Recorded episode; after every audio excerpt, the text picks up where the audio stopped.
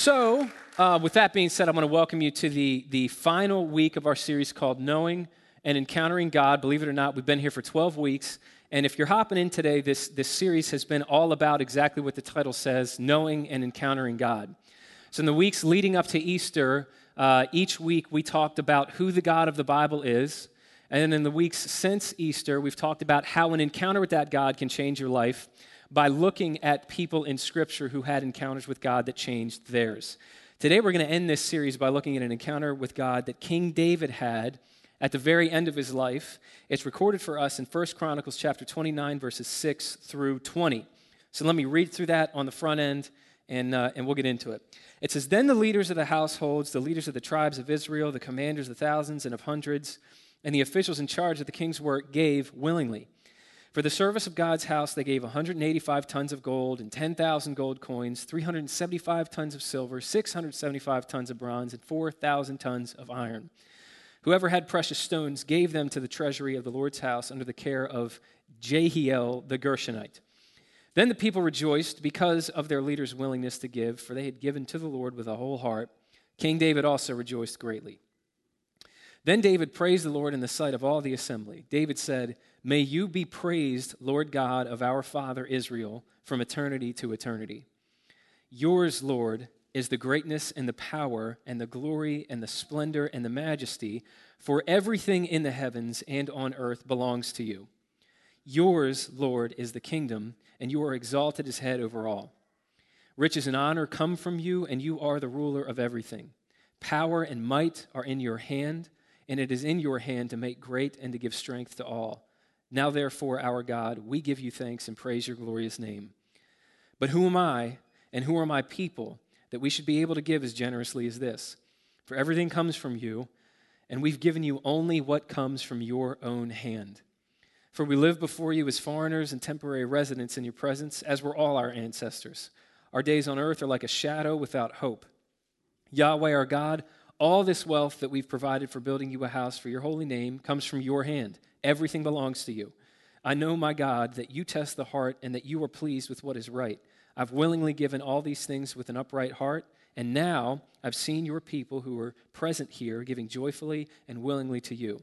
Lord God of Abraham, Isaac, and Israel, our ancestors, keep this desire forever in the thoughts of the hearts of your people and confirm their hearts toward you. Give my son Solomon a whole heart to keep and to carry out all your commands, your decrees, and your statutes, and to build the temple for which I have made provision. Then David said to the whole assembly, Praise the Lord your God. So the whole assembly praised the Lord God of their ancestors. They bowed down and paid homage to the Lord and the king. This is God's word. In the fall of 2019, we did a series out of 1 Thessalonians called Unfinished. And at the very beginning of that series, I offered you a thought experiment. I asked you to imagine a stunt pilot taking off from the runway and getting into their routine and doing all these amazing uh, stunts, barrel rolls, backflips, what have you, that kind of you know excite the crowd and capture their attention and all that. And then imagine that at the end of the routine, when the pilot's bring it in for a landing, they nosedive into the runway, the plane is destroyed, and the pilot, pilot barely escapes with his life. When people drive home that day from the air show, uh, no one is going to be talking about the routine. Everyone is going to be talking about the crash, and there's one reason for that. We all universally know this to be true. It's that getting off to a great start really doesn't mean anything if you can't finish well. And I think that's true in literally all aspects of life. The reason I bring that up is because that's exactly what I see in the text that we're looking at today. If, if you've been a part of this series, then for the last several weeks, you have literally you've seen stories in, in, the bible of how an encounter with god can change you in all of these you know amazing ways we've talked about in just the last about half dozen weeks how an encounter with god can heal you from the pain of a dysfunctional childhood uh, how it can fill your life with purpose even when you feel like your best years are behind you um, how it can help you avoid being crushed by the weight of other people's expectations that they try to saddle you with. We've talked about how an encounter with God can help you get through the darkest times of life. And even last week, how it can sort of break through your self centeredness and give you a heart for other people. But today, to conclude this series, what we're going to talk about is how an encounter with God can help you finish your life well, because that's exactly what King David does here. So, what I'd like to do is look at this story and talk about what it shows us about what it means to finish well, uh, what it costs to finish well, uh, and then where you and I can get the strength to finish well. And, and to do that, we're, we're going to break this story up into basically three parts. I, I want to look at, first off, David's goal, then how he achieved it, and then how we can as well. So, with that, let, let's, let's hop right into this story. First and foremost, let's talk about David's goal when you survey all that uh, scripture has to say about David, uh, one of the things that stands out about his life is that he had this, this basically unparalleled passion for God. Matter of fact, God himself identifies David as a man after his own heart. As far as I'm concerned, there is no higher form of praise than that, to have God say that about you. And when you look at, at the way that the author of First Chronicles lays David's life out, uh, what's clear is that the, the, the purpose and the passion of David's life is that his same passion for God would become a part of the lifeblood of his people, that the whole nation of Israel would become as passionate about God as David himself was. And you see this in, in, in um, two big ideas that David had during his kingship. If you read through First Chronicles, you'll find that, that one of the first things that David did when he um, ascended to the throne of Israel, one of the first things he did was bring the Ark of the Covenant back to Jerusalem, which was the center and, and really the capital of, uh, of God's people, Israel. Uh, it had been, the Ark had been lost many years before David uh, in battle, and it had, all during Saul's reign, the, Saul, the, the, the, king that, that uh, reigned before David, the Ark was kind of staying in this remote, obscure place on the, um, on the border of Israel and the land of the Philistines. And so David's first act as king was let me go ahead and bring that ark back to the center of God's people hoping that it would ignite a revival. David's thought was, was basically maybe if I can bring the ark back to the center of God's people, then maybe God himself will stay at the center of God's people. And, and it didn't work because out, you know, external modifications very rarely bring internal transformation. And so bringing the ark back never, never brought the revival that, that David hoped um, it would bring. And so David's second big idea after that didn't work, and this is really the last big idea of his life, uh, was to build the temple which is what you're seeing in, in these verses. Uh, first off, it's important to understand exactly what the temple was because the temple was not only the center of spiritual life for God's people, it was where the law was taught, it was where the, uh, you know, God's people could worship and sacrifices could be made and all that. But, but even on top of that, uh, the temple was really the institution through which um, the poor and the marginalized and the vulnerable would be cared for for God's people. It was the money of the temple that would uh, work towards providing a safety net for basically for people that, that otherwise had nobody and nothing to take care of them. And so, building this temple wasn't just a means of recentering God's people on God Himself.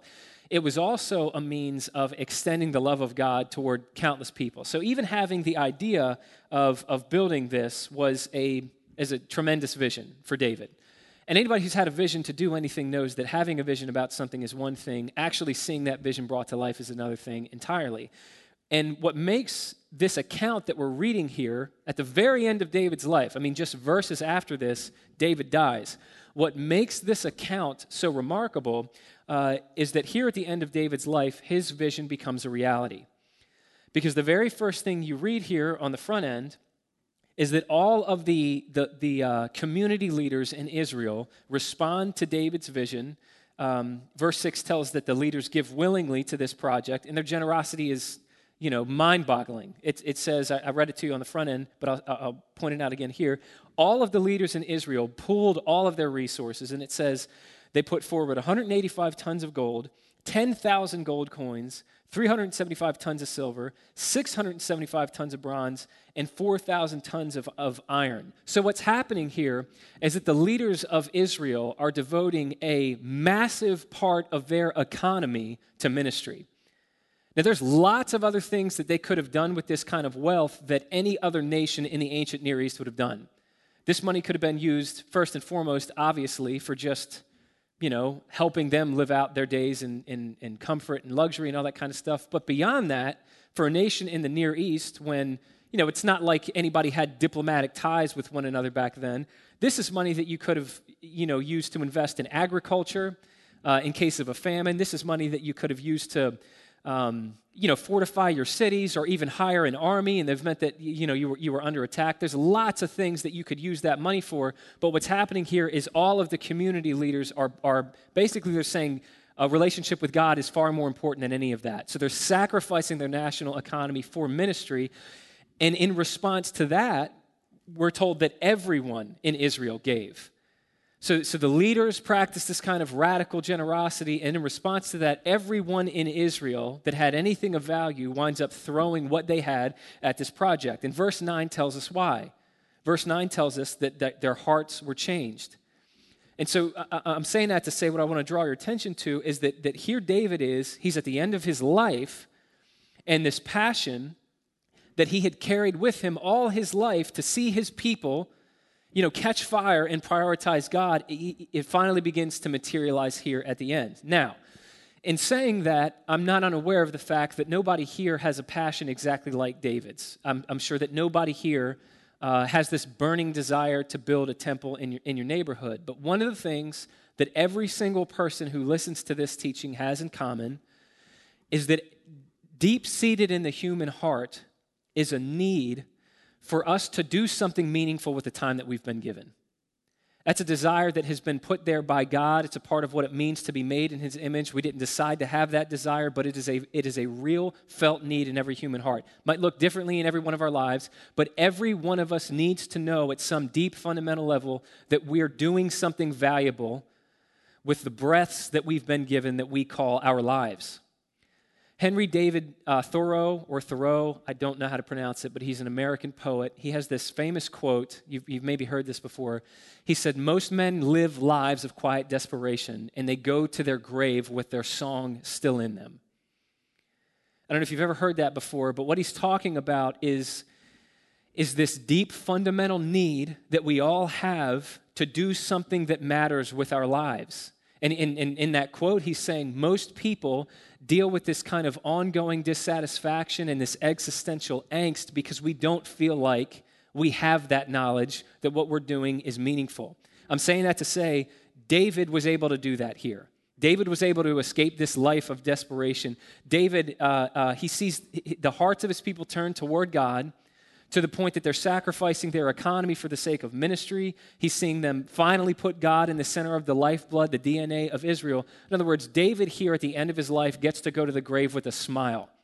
And I think one thing that unites all of us, regardless of where we're coming from this morning, is we love to finish like that. We love to finish our lives on that note. So the question that raises for me is simply how did David accomplish that? And what can we learn from it?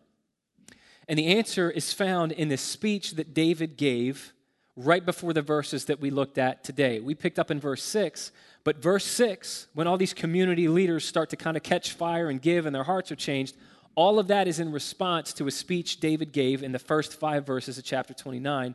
Let me read it to you. David stands up, this man, you know, full of years, he's near the end of his life. Here's what it says. Then King David said to all the assembly, my son Solomon, God has chosen him alone, is young and inexperienced. The task is great because the temple will not be for man but for the Lord God. And so, to the best of my ability, I've made provision for the house of my God gold for the gold articles, silver for the silver, bronze for the bronze, iron for the iron, and wood for the wood, as well as onyx, stones for mounting, antimony, stones of various colors, all kinds of precious stones, and a great quantity of marble. Verse 3 is what I'd like to draw your attention to. He says, Moreover, because of my delight in the house of my God, I now give my personal treasures of gold and silver for the house of my God over and above all that I've provided for the holy house 100 ton, tons of gold and 250 tons of refined silver for the overlaying of the walls of the buildings, the gold for the gold work, the silver for the silver, for all the work to be done by the craftsmen. Now, who will volunteer to consecrate himself to the Lord today? All right, let me summarize that. David is saying two things here. The first makes a ton of sense, the second makes absolutely no sense at all, at least not in this day and age. The first thing David says here in verse 2 is as the king of Israel, he's saying, I'm going to dedicate this nation's money to this project. Which, of course, David did that. He's the one who wants the project built. He's in a position to divert the nation's money to getting it off the ground. So, any king in David's position would do that. It's what he says after that that so moved the hearts of his people. Because in verse 3, on the tail end of that, he follows that by saying, But I'm not just devoting the money of this nation. He says, I'm going to empty my treasury as well. That's all the money, that's all the personal wealth that David had accumulated all throughout his kingship.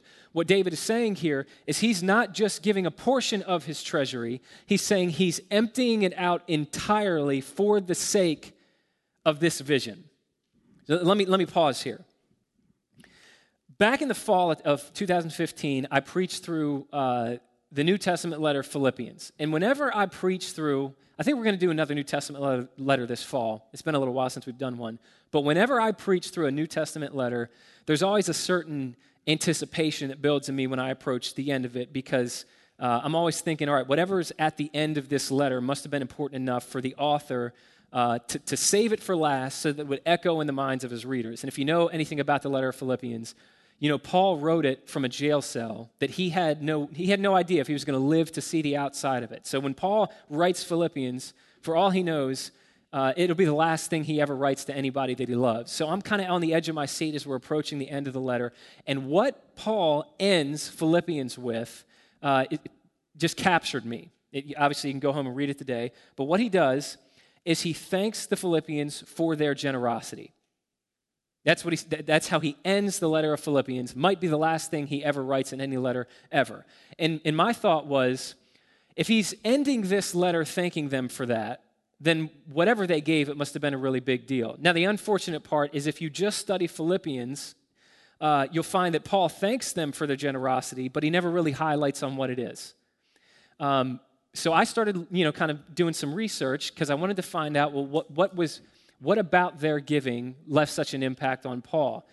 And I found out that Paul elaborates on what kind of generosity the Philippians practiced in 2 Corinthians chapter 8. What he's doing in 2 Corinthians 8 is basically bragging about the generosity of the Philippians. Uh, it's, it's in chapter 8, verses 1 to 5, and I'll, I'll summarize it for you.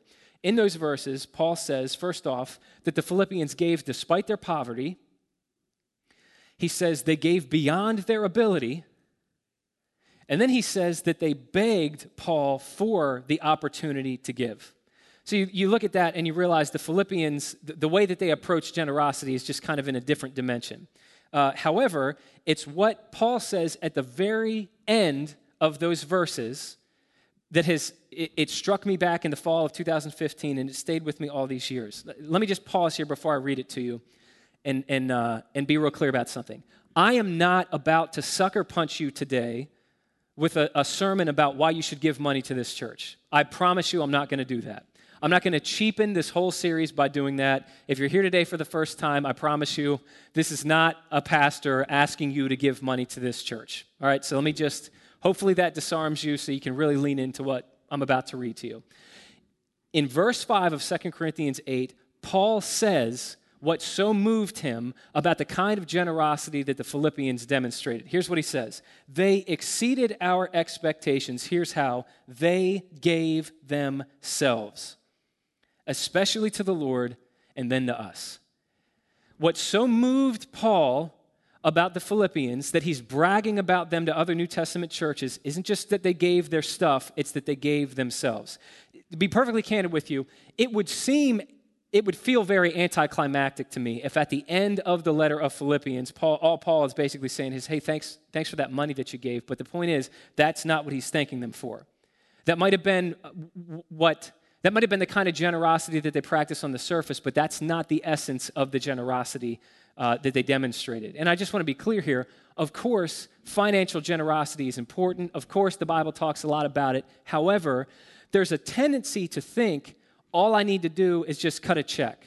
All I need to do is just put money on a plate or in a box or whatever it is, and then, you know, my duty has been fulfilled and I can kind of feel good about myself. And the point is, Paul's talking about something a whole lot deeper than that at the end of the letter known as, as Philippians. The thing that, that he's commending them for and he's bragging about them to other churches is that instead of just giving their stuff, they gave themselves. That's a kind of generosity that's born from this mindset that recognizes my life doesn't belong to me, and so I don't get to determine how it goes. I worship a Savior who gave Himself, and therefore the only logical response to that is for me to give myself, to open up my whole life to the people that God's placed in my life. Now, the only reason that, I'm, that I'm, I'm drawing all that out is because that's exactly the kind of generosity that David is modeling here. All right, so, so let me kind of look at this through, through two different lenses. On the one hand, the amount that David gives is staggering. I, I read this to you, but it says that he gave 100 tons of gold and 250 tons of refined silver. Uh, if you read that in a different version, it'll say that he gave 3,000 talents of gold and 7,000 talents of silver. That doesn't mean anything to us today, but, but keep this in mind. One talent, according to the Bible, was the equivalent of, of 10 years worth of wages for an ordinary laborer. David gave 10,000 of them. So biblical experts did a little bit of math here, crunched some numbers, and, and estimated the value of David's gift to be in the neighborhood of $5 billion. The point of that is that David did not give a portion of what was his, he emptied his personal treasuries. That's not just giving your stuff, that's David forfeiting the life that could have otherwise been his for the glory of God and the good of people around him. That's David saying, My life isn't about me, it's about everybody else, so I'm going to lay my life down. So, so the, the, the mere, the, just the size of this gift is pretty staggering, but it's the motivation behind it that, that, that moved the hearts of his people that day. And I want to read four verses from this prayer David prays afterwards that reveal the heart that David had that allowed him to live this sacrificially. Verse 11, he says, Everything in the heavens and the earth belongs to you. Verse 12, riches and honor come from you. Verse 14, but who am I and who are my people that we should be able to give as generously as this? For everything comes from you, and we have given you only what comes from your own hand. Verse 16, Yahweh our God, all this wealth that we've provided for building you a house for your holy name comes from your hand. Everything belongs to you. Those words are, are really meaningful to me when I consider that they're coming from David, because from a human set of eyes, David earned what he had. Right, a, a lot of kings throughout history, and, and even a lot of kings in David's day, did absolutely nothing to earn their kingship. They just inherited it because they happened to be born into the right family. But that's not David's story. But David didn't really have anything handed to him on a silver platter. You got to remember the, the, the, person that says those words, that's the same David that had the courage to stand before Goliath when trained Israelite soldiers refused to do so. That's the same David that had the integrity to refuse to take Saul's life even when people encouraged him to do so. This is the same shepherd boy that God pulled out of the pasture and put him in the palace who won over the hearts of his people by beating back the enemies of God's people. And so, my point is you put anybody else in David's life, and anybody from the outside looking in says, No, what, what David had, David earned. David fought tooth and na- nail for everything that was in his treasury. And yet, according to his own prayer here, had you tried to tell David that, had you tried to tell David that he earned the right to kind of run out the clock in peace and spend what he had on himself and put him at the center of his life after all these years of sacrifice, had you tried to convince David of that, David would call you a fool. From his own words here, what's clear is that he saw everything that he had his riches, his honor, everything in heaven on earth, his very life as belonging to God. And so he finishes the time that he had in this life by laying all of it down. So, so what's the lesson here? The, the lesson that David leaves us with at the end of 1 Chronicles 29, the end of the story of his life, is that the absolute best way to make sure that you finish your life well is, is by remembering that it doesn't belong to you. That's the whole legacy of King David's life. If you want to finish your life well, the way you do that is by remembering that your life does not belong to you. That's what the Philippians understood. That's what David understands here. And it's what Jesus drove home to everybody who claimed to follow him. Jesus basically encapsulated exactly what you're seeing in David's life here when he said, Whoever finds his life will lose it, but whoever loses his life for my sake will find it. That, according to Jesus Christ himself, is the meaning of your and my life. It's why we've been put here, it's what we're designed to do. And all of the meaning and purpose and joy and satisfaction and fulfillment and all of it can only be found inside of a life like that. It'll never be found inside of a life in which we put ourselves at the center of our life. It can only be found, ironically, as we lay our lives down. So the question is then, how on earth do you do that? Because that's a whole lot easier said than done. And to answer that question, let me, let me try to zoom out from this story and give us basically the 30,000 foot view. When you zoom out from this story at the end of David's life, what it's about at its core is a king who changed the hearts of his people by his radical act of self giving generosity. That's what happens here. And the, the, way that it changed the hearts of the nation of Israel is recorded for us in verse 9. It says, Then the people rejoiced because of their leaders' willingness to give, for they had given to the Lord, this is a really interesting word, with a whole heart. The word used here, you may have heard this term before, if you literally translated it, the word used with a whole heart, it could be translated shalom hearted. Shalom is a Hebrew word you might be familiar with, but it's another one of those Hebrew words that is so um, it's so all encompassing and it's so vast, it has such a wealth of meaning that no one English word can capture it. So I, I want to read to you the definition of the word shalom. It means complete, safe, peaceful, perfect, whole, full, and at peace. So, in the English language, when we talk about a person being at peace, or, or, we talk about you know, two nations being at peace with each other, we're not talking about the fact that they're best friends. We're not saying that there's anything good between them. We're just saying that there's nothing bad between them. They're not in an active state of conflict. When the Bible talks about shalom, peace, it's talking about something far deeper than that to have the peace that, that this is talking about, that shalom, that's not just the absence of bad things in your life, that's the presence of everything that, that the human heart has been looking for and failing to find in this world. Shalom refers to the utter fulfillment that can only come inside of a relationship with God. So the point is that, that what you're seeing in this story is that the people of God had their hearts so moved by the generosity of their king that they gave without being coerced without being manipulated and without even being instructed. What happened was their, their hearts were so overflowing with this kind of shalom that it caused them to lay their entire lives down. So, so here's my point. On the surface, you can read this story and, and see that it's about you know king david the great king that changed the hearts of his people through his radical self-giving generosity if that's the only lens through which you look at this story it might be inspiring at first but it's not going to be very helpful and pretty soon it'll be discouraging because anybody who looks inside their heart will find that it's not exactly overflowing. The human heart's just not overflowing with generosity. Since Genesis chapter 3, the primary source of our misery is that the human heart has this nagging tendency to put ourselves at the center of our own lives.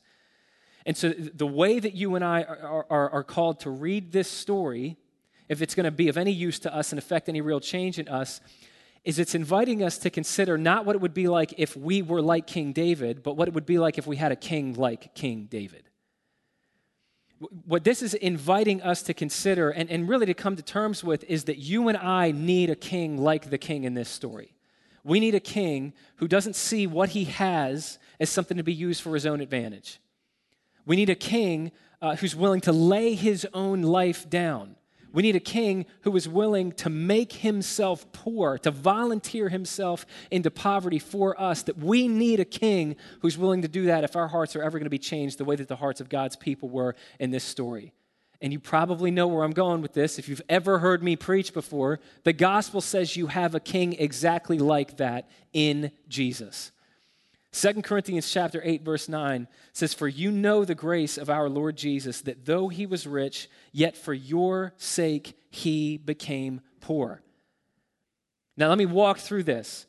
The kind of riches that Jesus had obviously was infinitely greater than the kind of riches that David had in his treasury, which means the cost that Jesus paid was infinitely greater than the cost that David paid in emptying out his treasury, which therefore means the generosity that Jesus has displayed for us is of a, it's of an infinitely greater dimension than the kind of generosity that David displayed for the nation of Israel. And if all of that's true, then I'm just being logical here.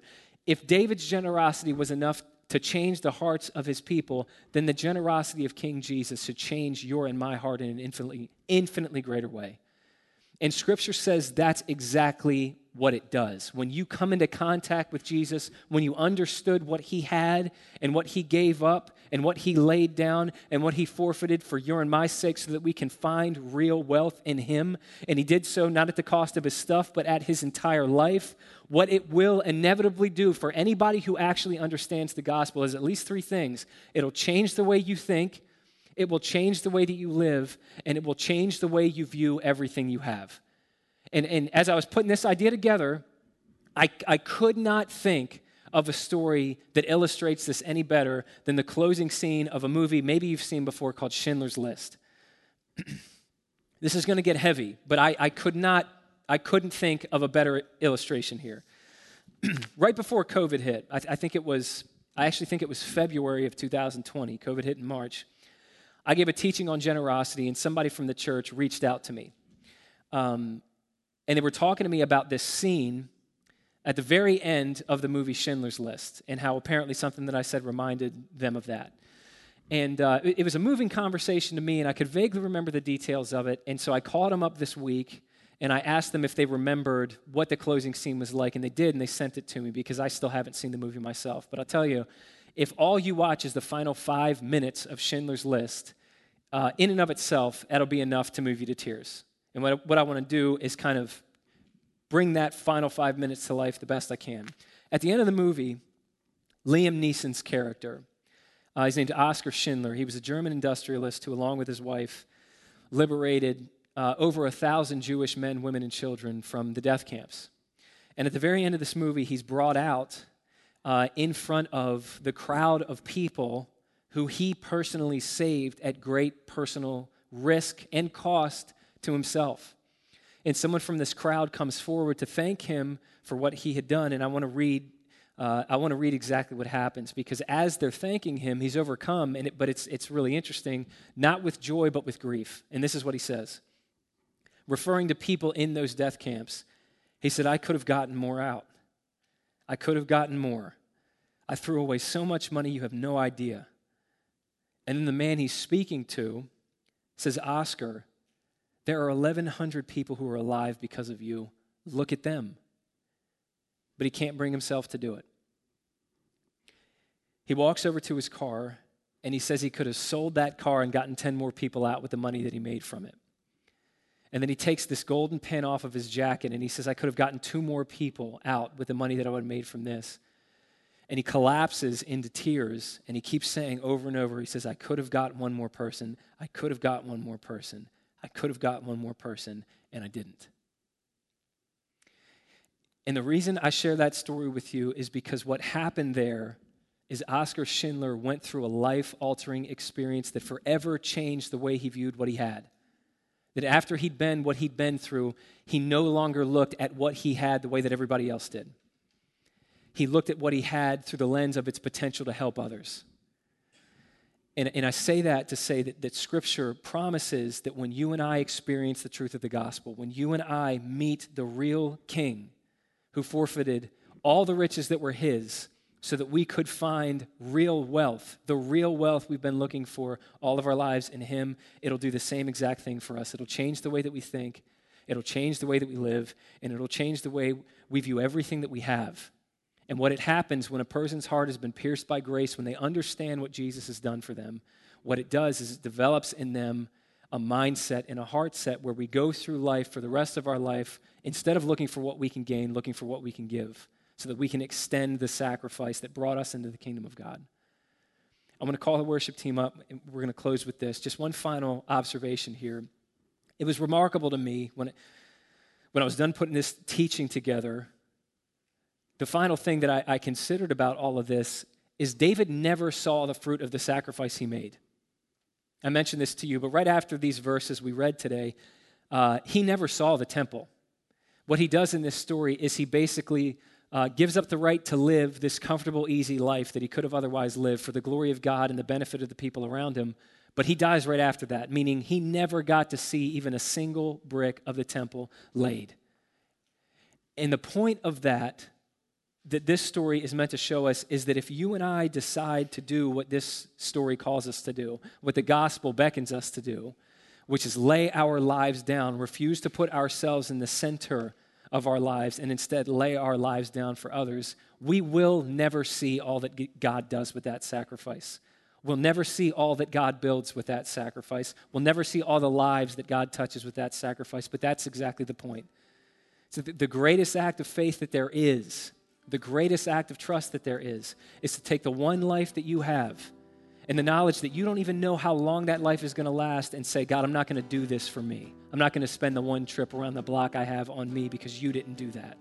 And so, because you laid your life down for me, I'm going to extend the love that you showed me by laying my life down for others. There is no greater act of faith than that, but there is no other way to finish well. That's it. And that's all. So I want to thank you for being a part of this series knowing and encountering God. I hope that something that's been said over the last 12 weeks meant something to you, helped you, encouraged you, challenged you, and hopefully brought you closer to God. But we're going to end this service today in this series today by doing something we haven't done in a while that's going to become a normal part of our rhythm moving forward, and that's celebrating communion. And so Sarah's going to play one final song, but I just want to make this note before you're invited to come up and grab the elements that when we take the bread and we take the juice, and we celebrate communion, what we're doing is using physical elements to remind ourselves of the generosity that Jesus demonstrated for us. That he did not just give us what he had, he gave us who he was.